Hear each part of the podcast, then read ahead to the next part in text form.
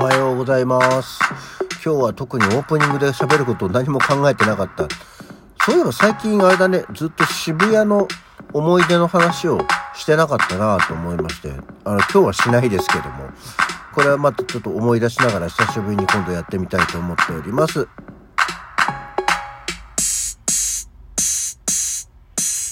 はい。改めましておはようございます。11月30日火曜日午前6時33分の起き抜けラジオでございます。うん。なんか多分今日は天気が悪くなってくんだろうね。あのー、くそ、なんか体の調子のことを言いたくなかったんだけど、朝起きたら頭が痛えな、こりゃ、と思って。で、あのー気圧見るアプリがあるじゃないですか。あれを見たらまたぐーんとこっから下がっていくようで、ああ、これね、みたいな。なんかそういうのこ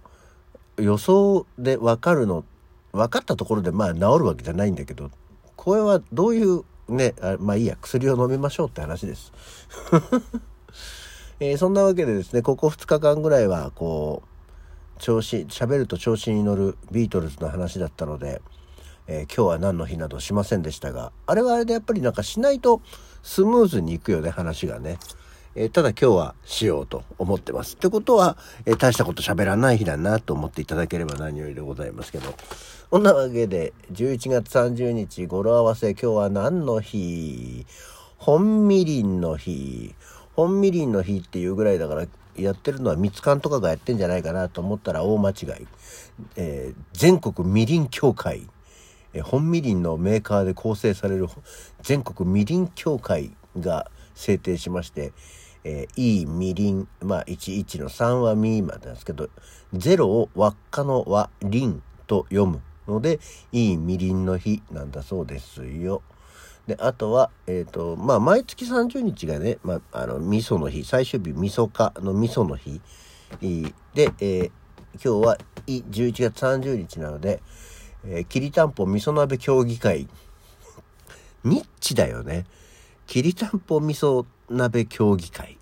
が決めまして、まあ、あの11が、えーいろりで焼かれているたんぽ。あ、そうなんだよね。そう、きりたんぽってさ、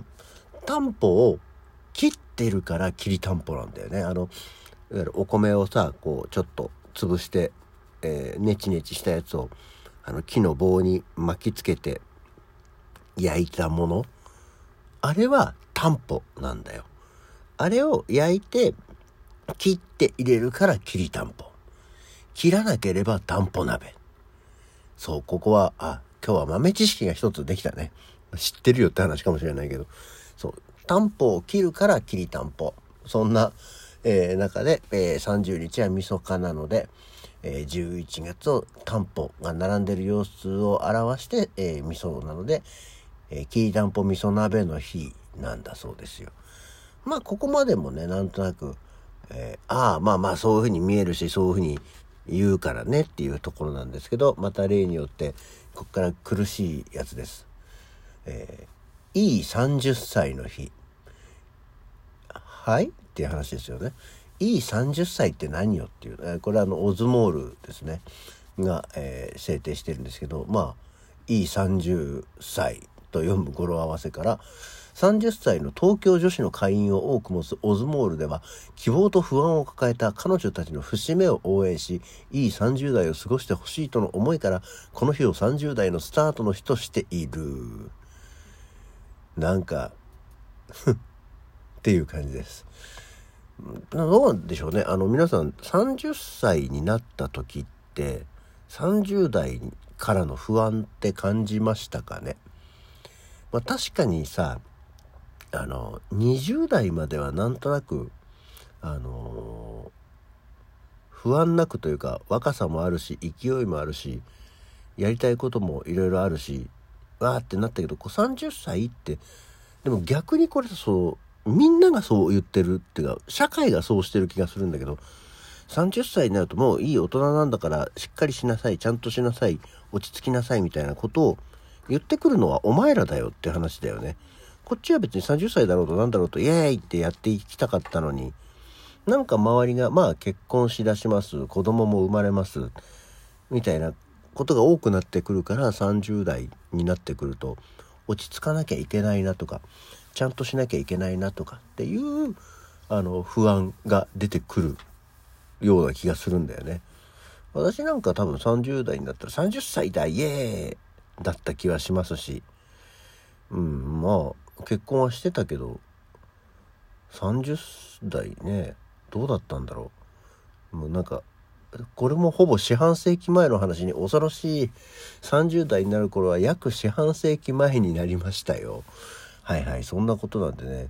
あのほら年寄りって最近のことになればなるほど覚えてなくなるって言うじゃないですか。昨日の晩ご飯何食べたか分かんないっていう、えー、昨日の晩ご飯はちなみにスーパーで買ってきたお寿司ですけど。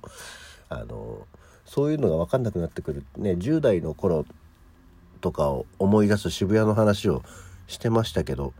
30歳の頃っていうのはまあちょっと今思いつかないです。後でゆっくり思い出してみると出てくるんだろうか。